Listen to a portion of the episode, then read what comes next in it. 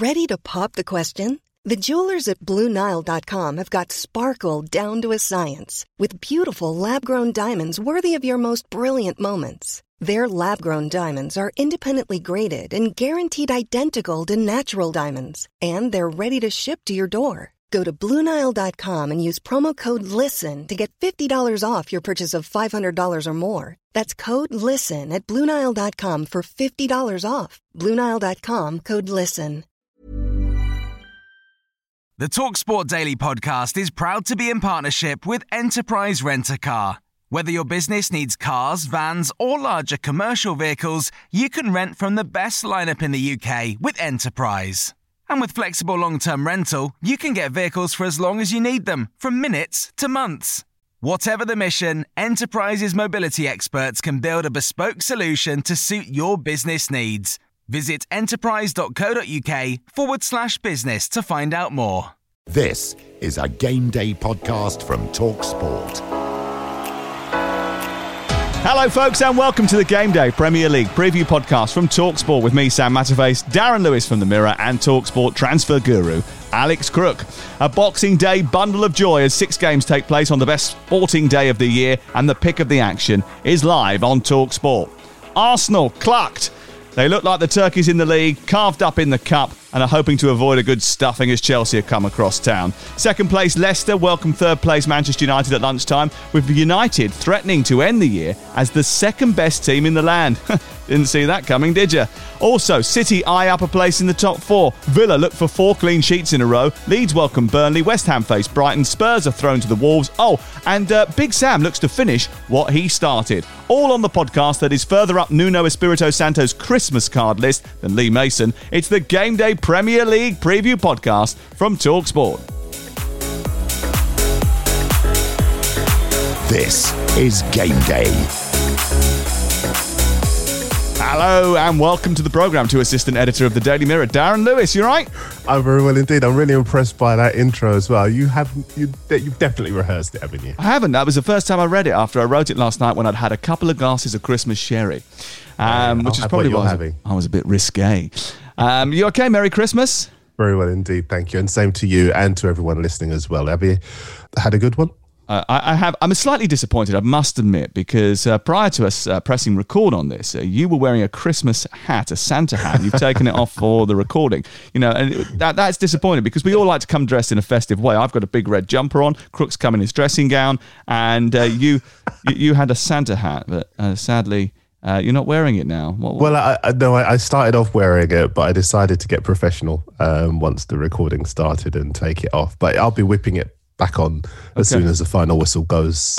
uh, uh, Crook, you all right? Yeah, good morning. I'm good. Um, I was just thinking actually about Darren and his hat. So Trevor Sinclair yesterday was caught out on the Jim White show, Yes. uh, broadcasting in his underpants. So uh, at least we're all fully clothed for this one. Well, that is well. I, I don't know. You haven't stood up yet, so uh, we're not entirely sure. Uh, right. Okay. It's uh, a Boxing Day blockbuster of action. A second versus third, and then Arteta and Arsenal's fight for survival. Both of them alive on Talksport.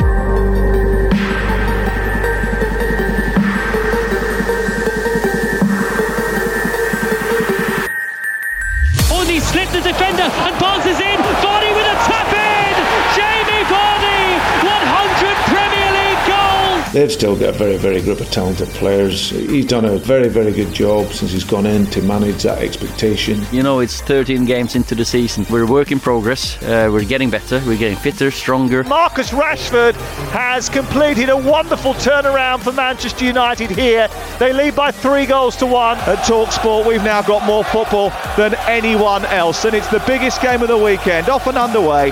Arsenal against Chelsea. We need to win football matches. Uh, at the end of the day, if we don't win football matches, but we are doing other things good, uh, it's not enough. At the end of the day, we are here to get results. For Arsenal, well, they couldn't be further away from respite. One win in 10, 15th at Christmas. I don't want to talk about what their battle is. They're just a good team with a good manager. It's some tough results recently. Might be 4 1 now because the ball's deflected to Werner. Doesn't miss this time.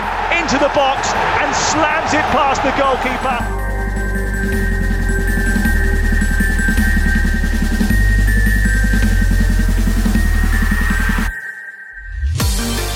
Live on Talksport 5:30 this Boxing Day. It's Arsenal against Chelsea, spanked by City, disappointing at Everton. Uh, the manager seemingly tried to convince himself with obscure statistics that everything is really okay. Uh, lose against Chelsea, and I'm at a loss really as to what happens next, Darren, because the team's performance against uh, Everton was awful. Uh, midweek, it was all right in patches, but pretty poor. What percentage chance that they win against Chelsea? Do you think?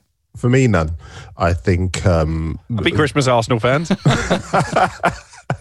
uh, look, I, I, I buy in totally to the idea that Arteta needs time at the club. There are big, big problems at the club. Lots of average players on big money, lots of big players uh, playing average football, lots of players as well at the club who, if they don't like what the manager's saying or doing, they literally clock off. Uh, and that's the trouble with Arsenal. We, we, we all go through this kind of routine dances dance of going to the press conferences and avoiding basically saying the obvious, which is that the form is terrible and it can't go on much longer.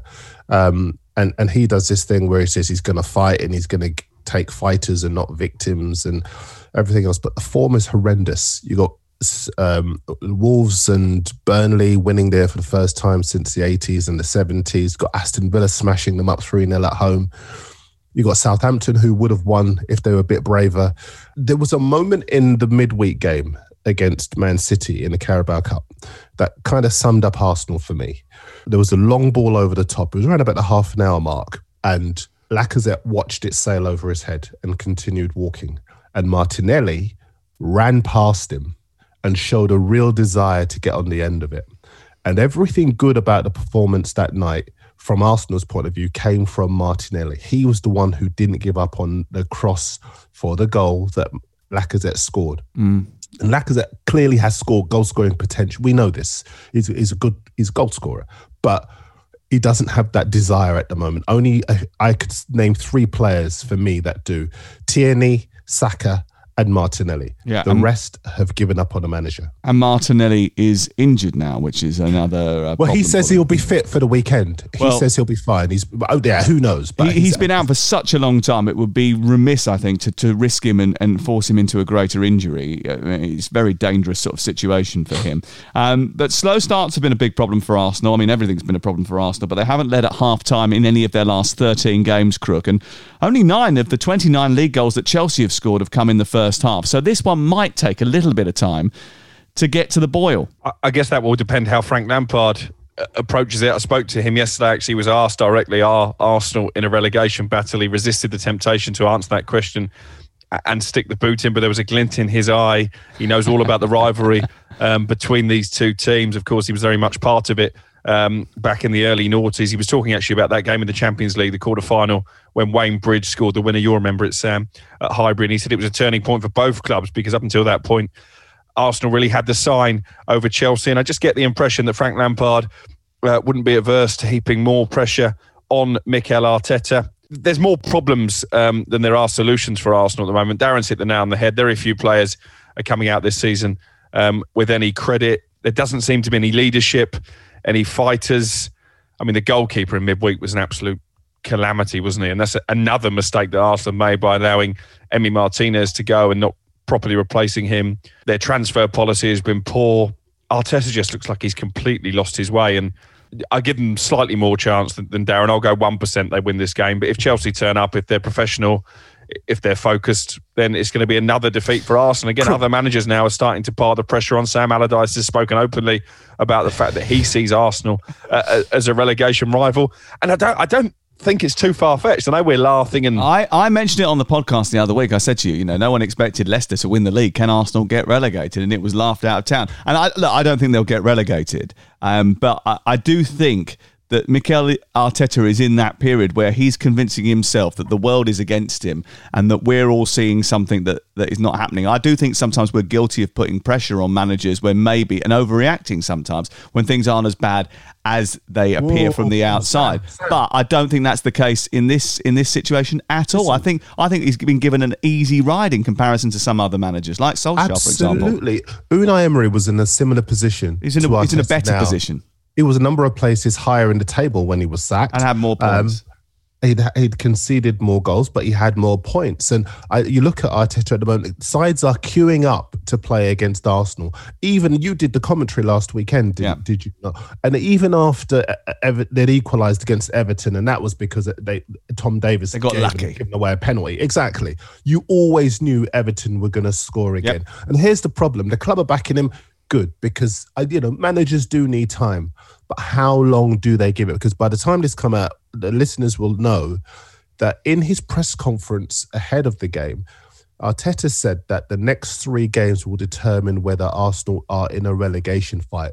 Imagine an Arsenal manager saying that. Imagine an Arsenal manager saying That the next three games isn't will it? determine whether we're in a relegation fight. And the fact that he has said that, I mean, really is an admission of serious underachievement on his part, isn't it?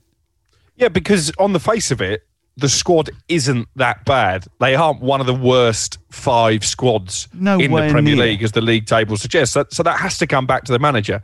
For one, whatever reason, players are not performing for this manager. He's not motivating the big stars, people like Aubameyang. So I don't think it can go on much longer. I, I really don't. Let's just talk about Chelsea and Frank Lampard very briefly, because he was right not to get carried away by the win over West Ham, because for large parts of that game, actually, Chelsea were ordinary.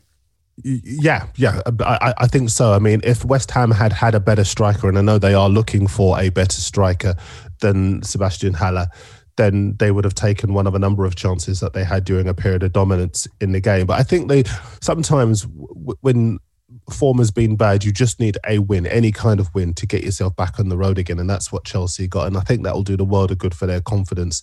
So well coming up against a side so willing to wave the white flag as Arsenal are at the moment. So I don't see any issues as far as Chelsea are concerned. Okay, these two produced a cracker last Christmas with Jorginho and Tammy Abraham stealing the show. Let's hope it's another explosion of entertainment at 5:30 on Boxing Day. Leicester versus Manchester United is the big 12:30 offering on Boxing Day. Manchester United up into third with a sensational win over Leeds and a chance to leapfrog second place Leicester with a victory at the King Power. And if their away record is to be maintained, then they have every chance of ending the year as the second best team in the league. And not even you two Ole Gunnar Solskjaer skeptics can deny that that is an improvement, Crook. Do you know what? It was a slightly unnerving situation in midweek because for the first time in a long time, I was sat watching a Manchester United game thinking they're in control of this. They had Everton exactly where they wanted them.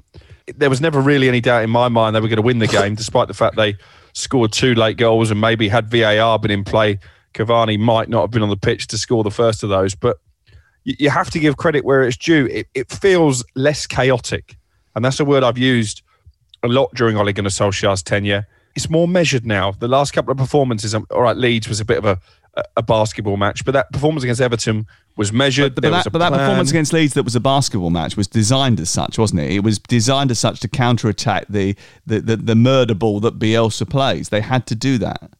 And that shows Yeah. a degree of intelligence. Yeah, and it does. And, and we we questioned before the game that the selection of Dan James, but we that or worked to you? perfection. No, Andy Cole did as well. In fairness, and uh, we all know that he doesn't normally ever go at his best mate. Um, but you know, he was as, as skeptical as well. But listen, progress is being made. There's no question about that. I, I will stand by my underlying point. that If we had a Pochettino or another proven manager. I would see United as possible title contenders in this strangest of seasons. With Ole Gunnar Solskjaer in charge, I'm not convinced by that.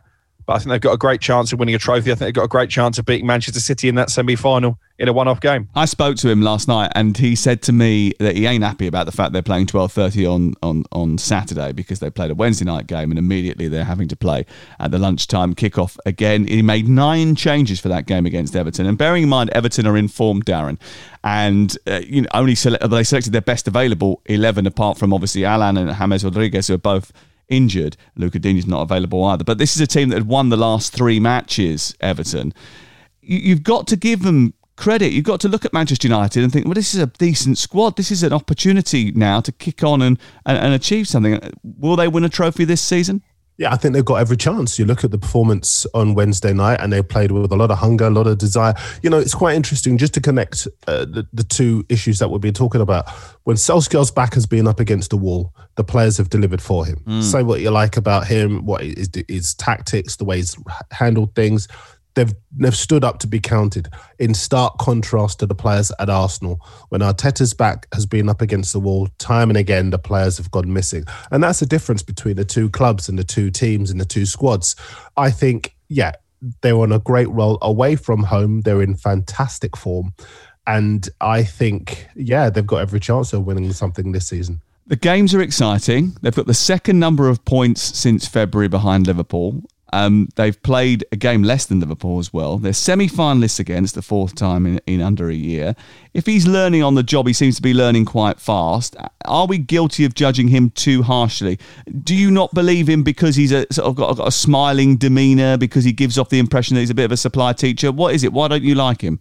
Well, let's not forget that he managed to get knocked out of a Champions League group after winning away from home in Paris and hammering RB Leipzig at home. Yeah, but, you know, but, but, but Fergie once got knocked out of a, of a, Champions League group in Basel. The performance in, in Istanbul was unacceptable. The, the tactics in the last two games, with one point from those two matches, would have seen them through, um, were kamikaze. So, so listen, he's not perfect, but I'll go back to the point. No, no one, no one's suggesting that he's perfect, but are you judging him too harshly over the? If you if you look at the overarching no. view from two years of him being in charge, four semi-finals, and the second most points behind Liverpool. No, this sorry, is Manchester United. Exactly. This exactly. is a club that needs to win trophies. Semi-finals are not good enough. No point in getting to a semi-final if you keep losing them. When he gets a trophy in the cabinet, I will give him the credit that he deserves but until that point, you have to continue judging him by incredibly high standards. He knows that. He's, he's worn the shirt.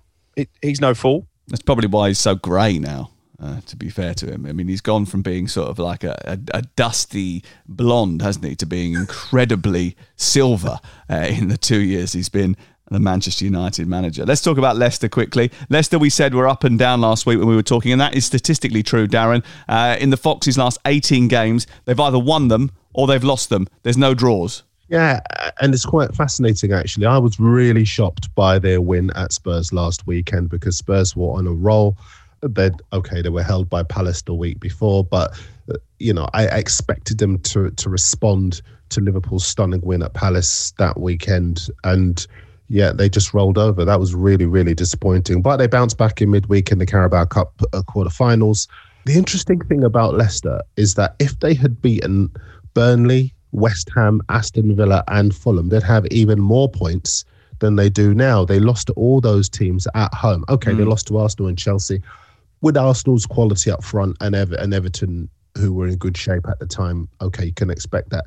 I can't call this one. I really can't because I think that they're just four points off Liverpool at the top. They're in second. And on any given day, you don't know which Leicester's going to turn up. But if the good Leicester turn up, they've got every chance of winning this one. Can we have a quick word on Harry Maguire? Obviously, going back to his old stomping ground, had a very difficult um, off season for various reasons. I think he's been terrific in recent weeks. I think him and yep. and John Stones, you know, two England players, really seem to have found some form. And maybe it will go unnoticed at Manchester United because Fernandes is hogging the headlines, Cavani scoring goals, but Harry Maguire has and, been a key and, part of their success. And, and Cavani is grabbing things by the scruff of the neck, isn't he? Um, I think uh, was that sending off in, in VAR? Probably yeah, was, wasn't it? I think it probably was. Um, I think that I, I couldn't. I can't. I'm not entirely sure whether or not the FA will look at it because it was an incident that wasn't punished by the referee. So there is every chance that they c- could look at it. I don't know whether they will or not. I'm not sure they will. And Surely the FA take Christmas off though, don't they? They'll just bury that at the bottom of the intro. Well, I'm still I'm still waiting for them to uh, to finish off the, the, the punishment that they were going to dish out to him for his Instagram post, but yeah. apparently he's got until January to to to, uh, to make representations about that. So I don't know. I won't say anything go- about the old gold card. It, it's, it's, it seems to be going on forever. Uh, later on Boxing Day, a double bill of eight o'clock action.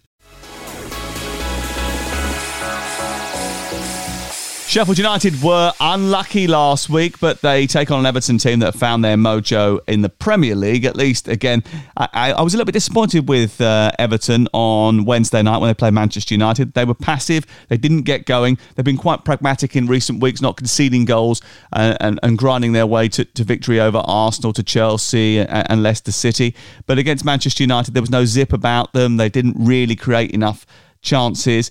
They won't need to create that many chances against a Sheffield United side that don't score goals, Crook. No, they won't, but I think they'll need to be at it. Um, I did the Sheffield United game at Brighton last week. I thought they showed tremendous character with ten men for so long to come so close to to winning that game. So if if Everton produce one of those performances they're capable of, where they're not quite at their best, I wouldn't put it past Sheffield United to get a result from this game. Obviously, the problem is who's going to score the goals for the Blades. So you'd imagine if Everton score twice, then they will probably win. But I'm, I'm just not sure about Everton at the moment. Their season seems to be drifting along. I'm not, I'm not quite sure what bracket we put them in. Well, they won three games against uh, Arsenal, Chelsea, and Leicester prior to their cup uh, quarter final defeat. So th- yeah, they, they chuck of, in a performance like that, don't they? Every now and again. Yeah, but I think that I think he's done very well with the squad that he's got. He did tell me, by the way, last night, Carlo Ancelotti, that he won't be doing any shopping in January. I actually asked him the question: Will you be buying any players? He said no. Uh, well, the money must have run out there. I mean, they've spent so much money, those owners, over the past few seasons. But ultimately, Everton are probably going to finish ninth, which is about their level. But as I say, if they're not quite at it, Sheffield United could get a point out of this game. Dominic Calvert Lewin will fancy it, won't he, going back to Bramall Lane, Darren? Yeah, I think he'll be too good for that defence that has a mistake in it in every game. They looked good last weekend, looked as though they were going to hold on, conceded five minutes from time because they're just not focused for the 90 minutes. Um, Calvert Lewin, I think you were saying in your Talk Sport commentary last weekend, hasn't quite matched last season's tally but he's probably a goal off it. Is that right? Um, I said actually when he when I thought he'd scored the goal against Arsenal, he's now matched last season's tally, and then obviously it was revealed that the header that deflected off Rob Holding wasn't going anywhere near the goal, so it was taken mm. away from him. So he hasn't quite matched last year's uh, goal scoring tally. But to get to that stage, by the time we've got to Christmas, he's not bad, is he? I mean, that's a significant improvement. I, I was doing it uh, last night's game, and I think it worked. Out it was eleven goals in his first 82 Premier League games. And I think it's 1345 since then or something. I mean, it's like uh, the, the exponential growth is, is, is superb. And I just think it shows the, the quality and the improvement of a player who has certainly developed. It's a reward for patience from the, the crowd and the club, but also it's a triumph for him for, for learning on the job and adapting his game. Yeah, but you haven't mentioned two key words in there as well, Carlo Ancelotti, because it, his form. I think he had six managers where those numbers were really modest, and then yeah. Carlo Ancelotti comes along and teaches him the value of not taking too many touches and being far more confident and composed in front of goal. And uh, he has forced his way into the England squad since Ancelotti's rocked up at Goodison Park. I have no doubt whatsoever that he'll score. Um, I think, as far as Calvert Lewin is concerned, he goes into every match now believing he will score. Mm. At least one goal. So yeah, I, I take Everton. This is fairly straightforward. Everton to win. Sheffield United have lost seven of their last eight home league matches. They don't often lose big. Um, another tight game, then? Do we reckon?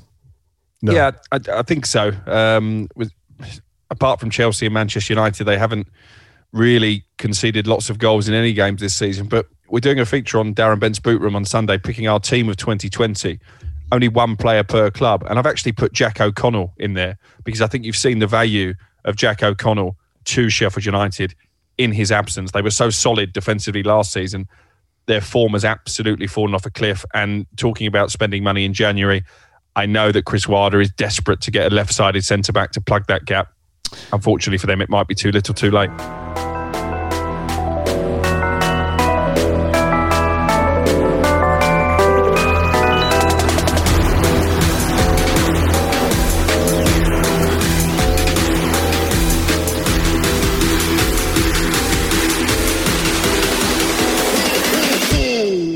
I'm just a city on the board. Sergio Aguero with the goal. It's not enough. We have to create more. So the only chance is uh, is insist. There is no another one. Be positive, and one day we're going to break. I'm big enough to take it what's coming. I've been in a long, long time. I can't be more disappointed than I feel right now at this particular minute. Here comes Wilson from the edge of the box and he rolls it straight down the middle. Newcastle are level.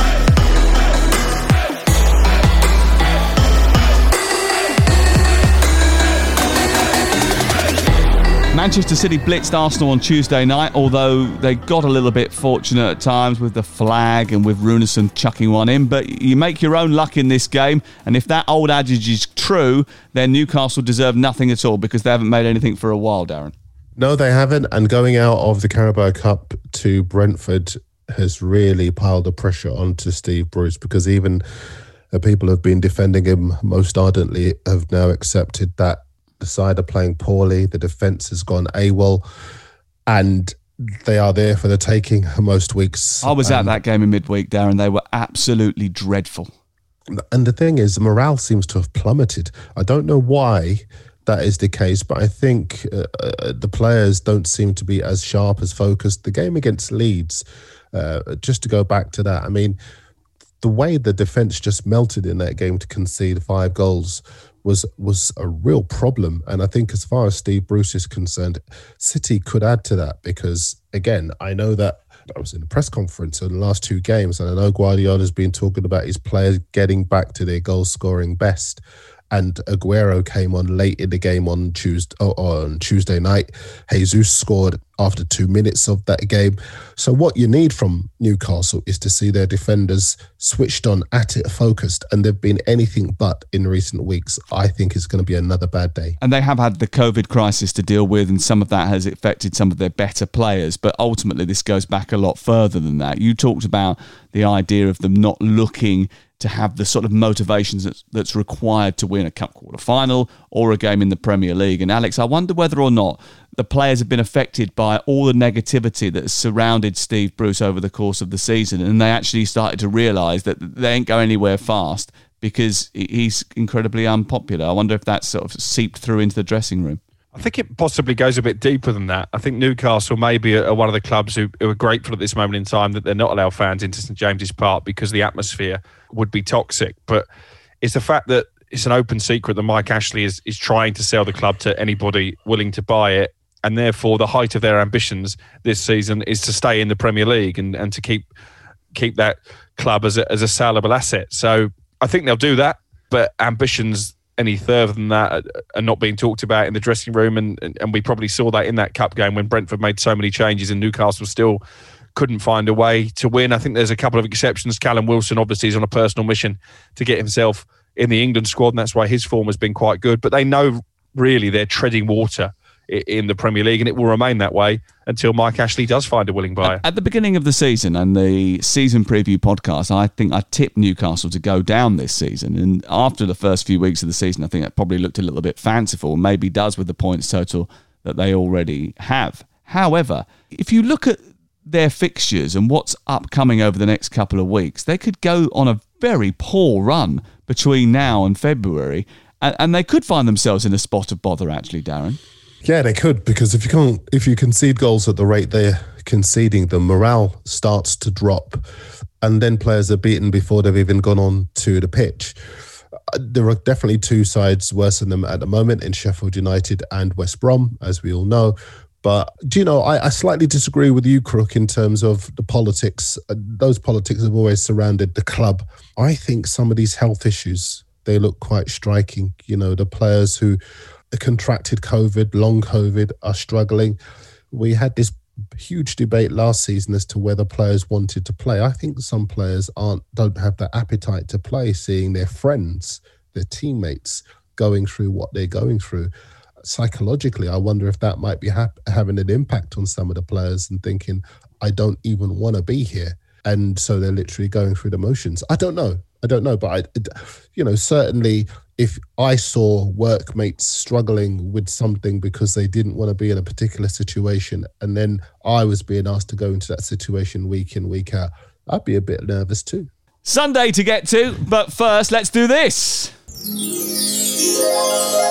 Ah, Lucy, our esteemed producer, is here to explain a new twist on roulette rivalry. Lucy, Merry Christmas. How are you? Merry Christmas. Yeah, I'm good, Tom. Oh, good. And That's the uh, least. It, that's the least convincing Merry Christmas I've ever heard. she's not one for. She, she she doesn't go high on enthusiasm.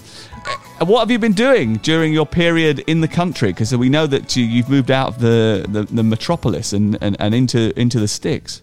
Yeah, I have. I'm actually uh, learning to drive at the minute. A tractor or a car? so. A car. A car this time. All right. And yeah, I've had two lessons. It's uh, yeah, it's going well. Any damage? No, I was a bit keen on the uh, old accelerator, but he did say I have great clutch control. Oh, okay. Uh, Crook passed his test at the uh, what seventh or eighth time of asking. Sixth. I was Sixth. unlucky. I was unlucky. I was unlucky. These cars just keep pulling out in front of you, did they? Well, I kept stopping on zebra crossings. That didn't help. Dear, oh dear. Right, Lucy, what you got for us?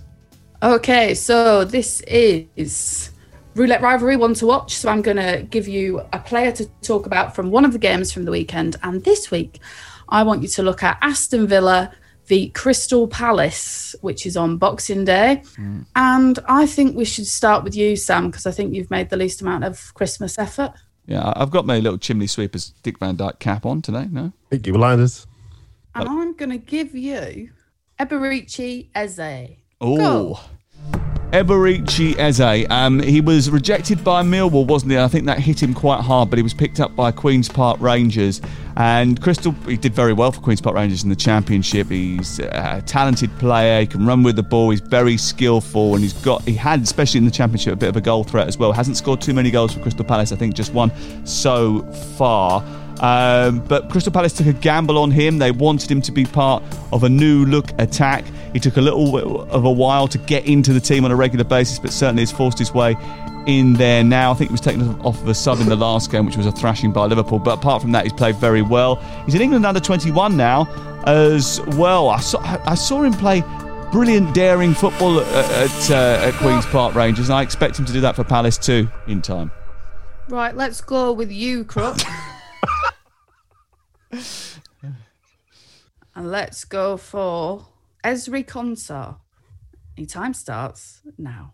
Oh, crikey. This is like when you get to the bottom of the Christmas tree, you open your last present, it's a pair of socks. Should we just play Articulate for Kids instead? Because I haven't really got a strong opinion on Ezri Konsa. Um, Dean Smith obviously rates him as a player. He's talking about giving him a new contract, and Aston Villa have certainly tightened up defensively this season. That was their problem um, last year when they struggled throughout the campaign. And uh, I think you mentioned it earlier, Sam, they're going for four successive uh, clean sheets this weekend. So that's uh, a tribute to Konsa and to the partnership that he's formed with the likes of Tyrone Mings. He's a player who's come up from the Championship. It's a nice story that he's now cemented his spot in the Premier League, and, and certainly he has helped make Aston Villa harder to beat. Apart from that, my knowledge of, of Ezri Konsa uh, doesn't stretch too much further, but wish him all the best uh, for the weekend. Uh, he wasn't in the team for the last game. They kept a clean sheet in, but uh, thanks for, for bringing us your ultimate knowledge Crook, on I have a question. Go on. Uh, Crook, why have you got Articulate for kids and not the, the, an adult version? Because it's a Christmas present for my children. Is it? What? So you bought one Christmas present for all of them, all seven of them? No, that's just a little game that I thought we could play over Christmas dinner, to be honest. Will you be competitive and try and win that game? Or Oh, you let them absolutely. I've also got Star Wars Uno, and I do love Uno. So, yeah, is, is that okay, Luce? Does that pass your uh, your test? I'm glad I'm I'm glad I'm in tier four and I can't come round yours for Christmas. Put it that way. Right, final one. Sorry, sorry. Oh, you'll, you'll like this one, Darren. This is even better than Ezri Konsa. Oh my gosh. What have you got to go on? I'm gonna give you Bertrand Traore Oh my life. now. Um, well, Bertrand Traore is a very interesting player because he started his footballing career at Chelsea, and there was a lot of hype around him as one that could break into the first team. But he's bounced around a couple of clubs, Vitesse Arnhem, um, Ajax, Lyon, before ending up at Aston Villa. And he's 25 now, and as a player, he's starting to find his level. Scored last week in the uh, West uh, in Midlands derby against West Brom. Really good goal too, and he earned some rave reviews for his performance in that match. With people kind of seeing him as somebody who uh, has got a bit of dynamism about him. Good at bringing other people into the play, good at getting in behind, and he's got an eye for a pass as well. If there's going to be somebody who's going to be He is excellent, Bertrand Traore, on his day. He was superb for Lyon. And another one of those who Chelsea let go very early. He had a couple of great loan spells. He did very well for Ajax. He went off to Lyon. He scored a lot of goals for someone who played in a wide position, and he was he's, he's superb. He's tricky, I love the way you just picked up the baton for me. Thank It's you. all right. Sam. No, no, I like him a lot.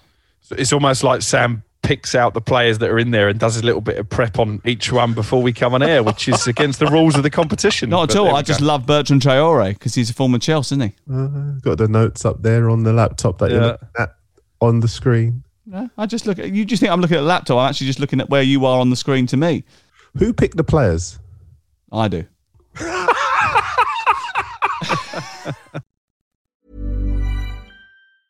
it's that time of the year. Your vacation is coming up. You can already hear the beach waves, feel the warm breeze, relax, and think about work. You really, really want it all to work out while you're away. Monday.com gives you and the team that peace of mind. When all work is on one platform and everyone's in sync, things just flow wherever you are. Tap the banner to go to Monday.com. Millions of people have lost weight with personalized plans from Noom, like Evan, who can't stand salads and still lost 50 pounds. Salads, generally, for most people, are the easy button, right? For me, that wasn't an option. I never really was a salad guy. That's just not who I am. But Noom worked for me. Get your personalized plan today at Noom.com. Real Noom user compensated to provide their story. In four weeks, the typical Noom user can expect to lose one to two pounds per week. Individual results may vary.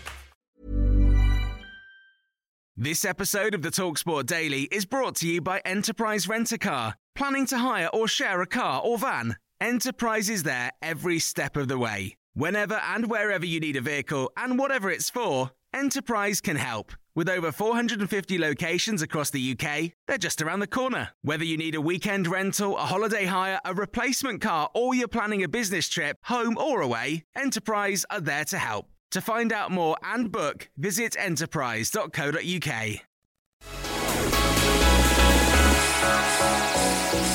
Liverpool against West Brom is the 4.30 offering on Sunday since Sam Allardyce won with Crystal Palace at Anfield. Uh, in April 2017. Liverpool have been unbeaten in the league at home. They've just won 7 0 at Crystal Palace. Darren, what do you reckon? I, am uh, disappointed in you, Sam. I was convinced you were going to make a joke about tier 7, and you haven't done it.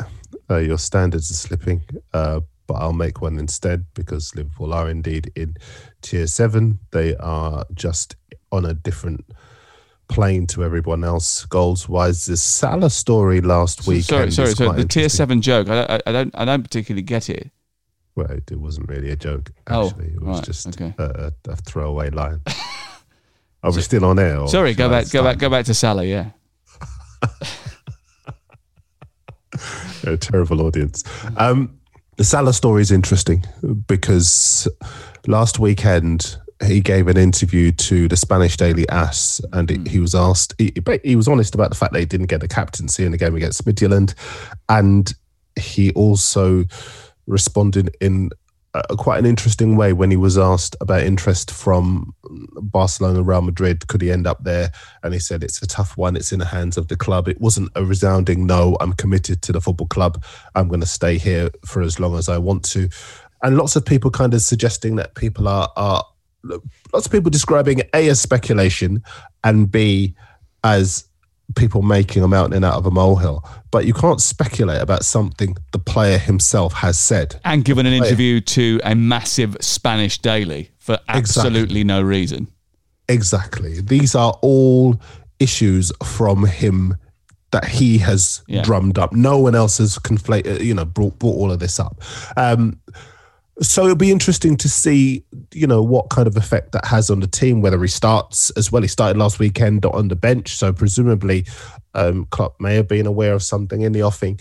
Um, nobody wins at Liverpool these days, and I can't see West Brom doing that either. Because even though there is all of the noise, I won't call it speculation, Otherwise, I'm just contradicting what I've said myself. It's Salah's story, but even though that is uh, floating around, I think Liverpool are still so focused on winning this title, defending this title. And I think, as far as they are concerned, that run at Anfield will continue this weekend. Of all the things to moan about, not getting the captaincy against FC Midtjylland in a dead rubber is is high up there on the on the list of irrelevancies, isn't it? Uh, Liverpool have dropped uh, points in only three of their last 46 home league games.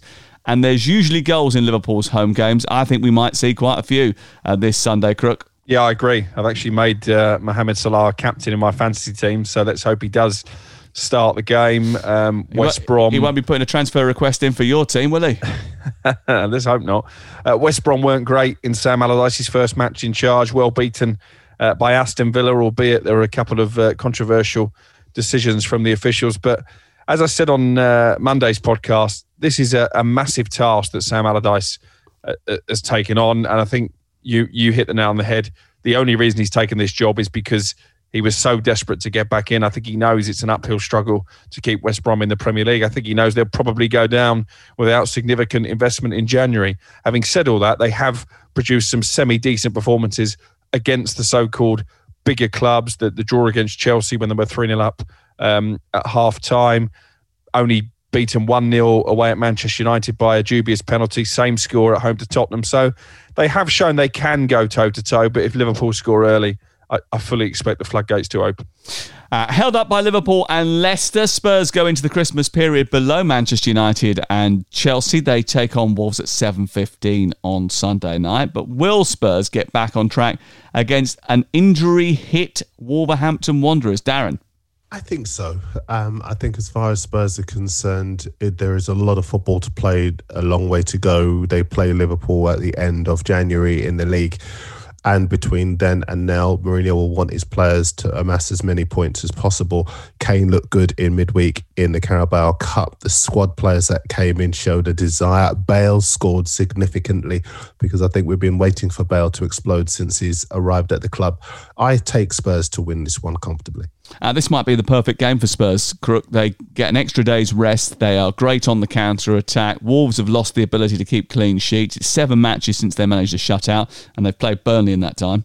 Yeah, that coincides with um, Nuno Espirito Santo chopping and changing um, the formation. I still think they're better equipped um, to play with back three. Certainly, that brings the best out of Conor Coady. Obviously, the loss of Jimenez is a big one. I'm hearing whispers that um, maybe Diego Costa could be a target in January. I think he has a tie up with um, George Mendes, so that would make sense. But I wanted to talk about Jose Mourinho and his treatment of Dele Alli after that game in midweek and openly criticising him for his part in in the Stoke goal. So this Dele is the, so this is the game on Wednesday night when Dele Alli plays in the Carabao Cup quarter final. Um, by, for all intents and purposes, actually plays quite well in the match, apart from one incident where he contributes to the Stoke City equaliser. Yeah, um, with as Mourinho described it, a, a, flick that didn't come off. Then he was taken off. Then he reacted angrily. Are we entering bullying territory now when it comes to Jose Mourinho and and Dele Alli? Certainly, he seems to be victimising him and, and making it pretty clear that he doesn't really want him at the club. We saw similar treatment with Luke Shaw at Manchester United. I had a fascinating interview with Wayne Bridge um, in the After the Lights Go Out series that Talksport did, and he was saying he had the same treatment. You know, every day Jose Mourinho would find a reason to call him out in training. I'm just not convinced that's great. Well, it's clearly it's not great man management. And Dele Alli, a popular player in the Tottenham dressing room, as I understand, what does it do for Jose Mourinho's relationship with his teammates? I think we tend to forget sometimes that players have power, and Dele Alli has the power. It, listen, if he doesn't fit into the side, if he doesn't, you know, if he's not happy with the way he's being treated, Dele Alli has the right to say, "Look, I want to leave. I want to move on." Um, and it it looks quite clear that Mourinho doesn't fancy him, doesn't want him in the side. It happens all the time. We've seen it happen a million times before. I think he Alli gave him is a, chance as well, though, didn't he? I mean, he made it pretty clear when he first came into the club that he wanted to get the best out of Dele Alli, and he tried his hardest to make sure. Well, he would say he tried his hardest to make uh, the conditions palatable for Dele Alli to perform, but he was worried about the fact they didn't give it in training, and I think that relationship over time has, has fractured as a result of that. There's lots of rumours that he's going to move on to PSG. I saw one that he may even go to Everton on loan uh, this week. So uh, it's clearly that the wheels are in motion for an exit. I think. Well, he was on the documentary just to go back because look, bullying is a very strong word. I think we've got to be very Yeah. careful with a word like that um, because in a football context, as far as Alli is concerned, we all saw the documentary where he used the word lazy, um, Mourinho, and really, if that word is used towards you, you try as hard as you can to to confound the idea that you are. And it may well be that in Mourinho's eyes, Alli hasn't worked enough to do that. But Alli is a fine player. And I think the best thing that could happen for him is if he were to go somewhere else and prove with his ability, with his work rate, with his desire, Mourinho wrong. And there are lots of clubs that would take him. I think an Everton would take him with open arms. Uh, I don't think he'd go to a Leicester because they've got James Maddison doing very well. But as you say, a PSG, what he doesn't need, and I remember Darren Bent saying this to me um, a couple of weeks ago, he doesn't want to be a bench tourist. He doesn't want to go from one club where he's on the bench to another club where he's on the bench. And that's why PSG would worry me because they've got fine players in a position where Alli would play. You know, if he's unhappy, leave, go somewhere else. It shouldn't be the case that he has to leave a top club, but quite clearly he's not playing. And if he's not playing, he's not improving. And the only way he's going to be able to do both is by going to another club. Uh, West Ham against Brighton is the 2.15 offering. Brighton struggle to get a point against Sheffield United, and West Ham are fast starters. If they do get the first goal in the game, as they have done in five of their last six, it's another uphill struggle for Graham Potter's Brighton, Alex Crook. It is indeed, although they have a decent record um, against West Ham they have a dreadful record um, in the calendar year. I think of the clubs that have been ever present in the Premier League in 2020. Brighton have actually picked up fewer points than anybody. Graham Potter was given that massive contract within months of his arrival. They've hardly won a game since. If you can't beat 10 man Sheffield United at home, you're in big trouble. And uh, I'm starting to worry for Brighton because we've said it time and again on this podcast. Yes, they play attractive football, they're pleasing on the eye but they don't have anybody who's going to score goals on a regular basis. I think that's something they're going to have to address in January. I know they're fans of Dominic Solanke down at Bournemouth, who started to find his touch in the Championship. I wonder if they might try and pursue that, but at, at, at the moment, it's worrying times, and I know a lot of Brighton fans are, are very concerned about their their drop in form as well. Uh, if there is a bright spot for Brighton, it's that they uh, their last four wins have come on the road, Darren. I, but I'm not entirely sure they're going to get one at the London Stadium. No, I'm covering this game, and I see this as an opportunity for West Ham to get back among the points at home. Um, still no Antonio at the moment. We don't know whether he's fit to play just yet. Haller, however, the way that Brighton play is bound to get an opportunity. I'm sure even he can find it against Brighton. I know they're doing well away from home, but I think West Ham should win this. Noon on Sunday is Leeds against Burnley. Burnley have kept four clean sheets in their last five away games. Leeds taught a lesson by Manchester United, but that is not going to lead to a change of philosophy, is it? They'll still go all out attack when they play Burnley at the weekend. Yeah, I'm covering this game actually for uh, Talksport International. It's the uh, epitome of a contrast of styles. We know what we're going to get from Leeds. They're going to play attacking football that will leave them vulnerable on the counter attack. And obviously, Burnley in the last few weeks have, have gone back to playing to their strengths. Very direct, uh, a menace in the air, difficult to play against. I think Sean Dyche actually will relish the opportunity to to try and get one over on uh, Marcelo Bielsa, uh, someone with the, the complete opposite in terms of football principles to himself. So this might be a better game than it looks on the face of it. But at home, you would still fancy Leeds. But I think Burnley will make it difficult for them. One game we haven't touched on yet: Fulham against Southampton. Southampton obviously going great guns, and uh, Scott Parker doing a very good job at turning around um, the attitude at Fulham. Whether he keeps them up or not will remain to be seen. But certainly, I think at the beginning of the season, after the first three or four games of the campaign, even maybe deeper into the season than that, everyone was starting to write Fulham off very, very early. But he's shown that he's a very intelligent, very clever man manager. Yeah, I think that's quite key as well because morale was starting to fall after they were getting beaten by every team they were coming up against. And to pull off the results that they have, that stunning win at Leicester, the points that they've picked up against Liverpool in particular, that's one of the performances of the season when you consider um, what they were up against. They'll find it tough against Southampton because I've seen their last couple of games and Ralph Hasenhüttl's got them very well organised, um, very defined way of playing. Uh, a 4-4-2 formation that's getting the best out of the front two. Uh, although Ings would be interesting to see if he plays. Came off injured last weekend in the City game, um, and so hamstring problem. We'll see if he's available. But I certainly think, as far as Fulham are concerned, I think wherever they do this season, Scott Parker's done a terrific job. I don't think they'll risk um, Danny Ings. As of yesterday, neither he, uh, Jannik Vestergaard, who's been particularly impressive since the turn of the year, or Nathan Redmond had trained. Oriol Romeu um, is suspended after setting a new record, I think, in the Premier League, the most yellow cards um, without actually seeing a red card. And this is going to be a, a test of Southampton's squad depth. They finished that Manchester City game with uh, two academy products in attack. And I think if Fulham are going to be a, a very good Southampton side, then this might just be the perfect opportunity with those absentees to do it. Okay, that's it from us. We'll see you on Monday for a look back at the weekend's football with Trevor Sinclair and Alex Crook. We'll see you then. Merry Christmas, Darren. Merry Christmas, Samuel. Merry Christmas, Crook. Merry Christmas, Crook. Merry Christmas. Have a good one. Yeah. Stay safe. And have a great Christmas, whatever you're doing. And if you are on your own this Christmas and you are listening to this podcast because you've got nothing else to do and because of the current rules can't mix with anybody else, we wish you in particular a Merry Christmas. If you are feeling lonely, then remember that uh, we do keep our DMs open. I do it on Instagram. I know that Crook does it on, on Twitter. If you do want to talk to someone or you're feeling low, then please don't be afraid to send us a message.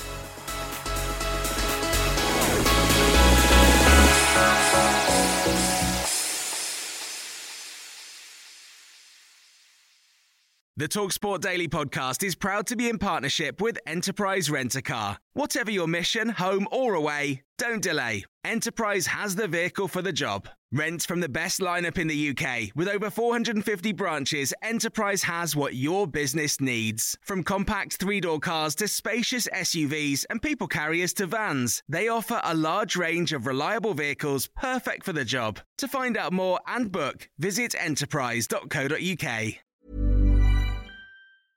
Planning for your next trip? Elevate your travel style with Quince. Quince has all the jet setting essentials you'll want for your next getaway, like European linen, premium luggage options, buttery soft Italian leather bags, and so much more. And is all priced at 50 to 80% less than similar brands. Plus, Quince only works with factories that use safe and ethical manufacturing practices.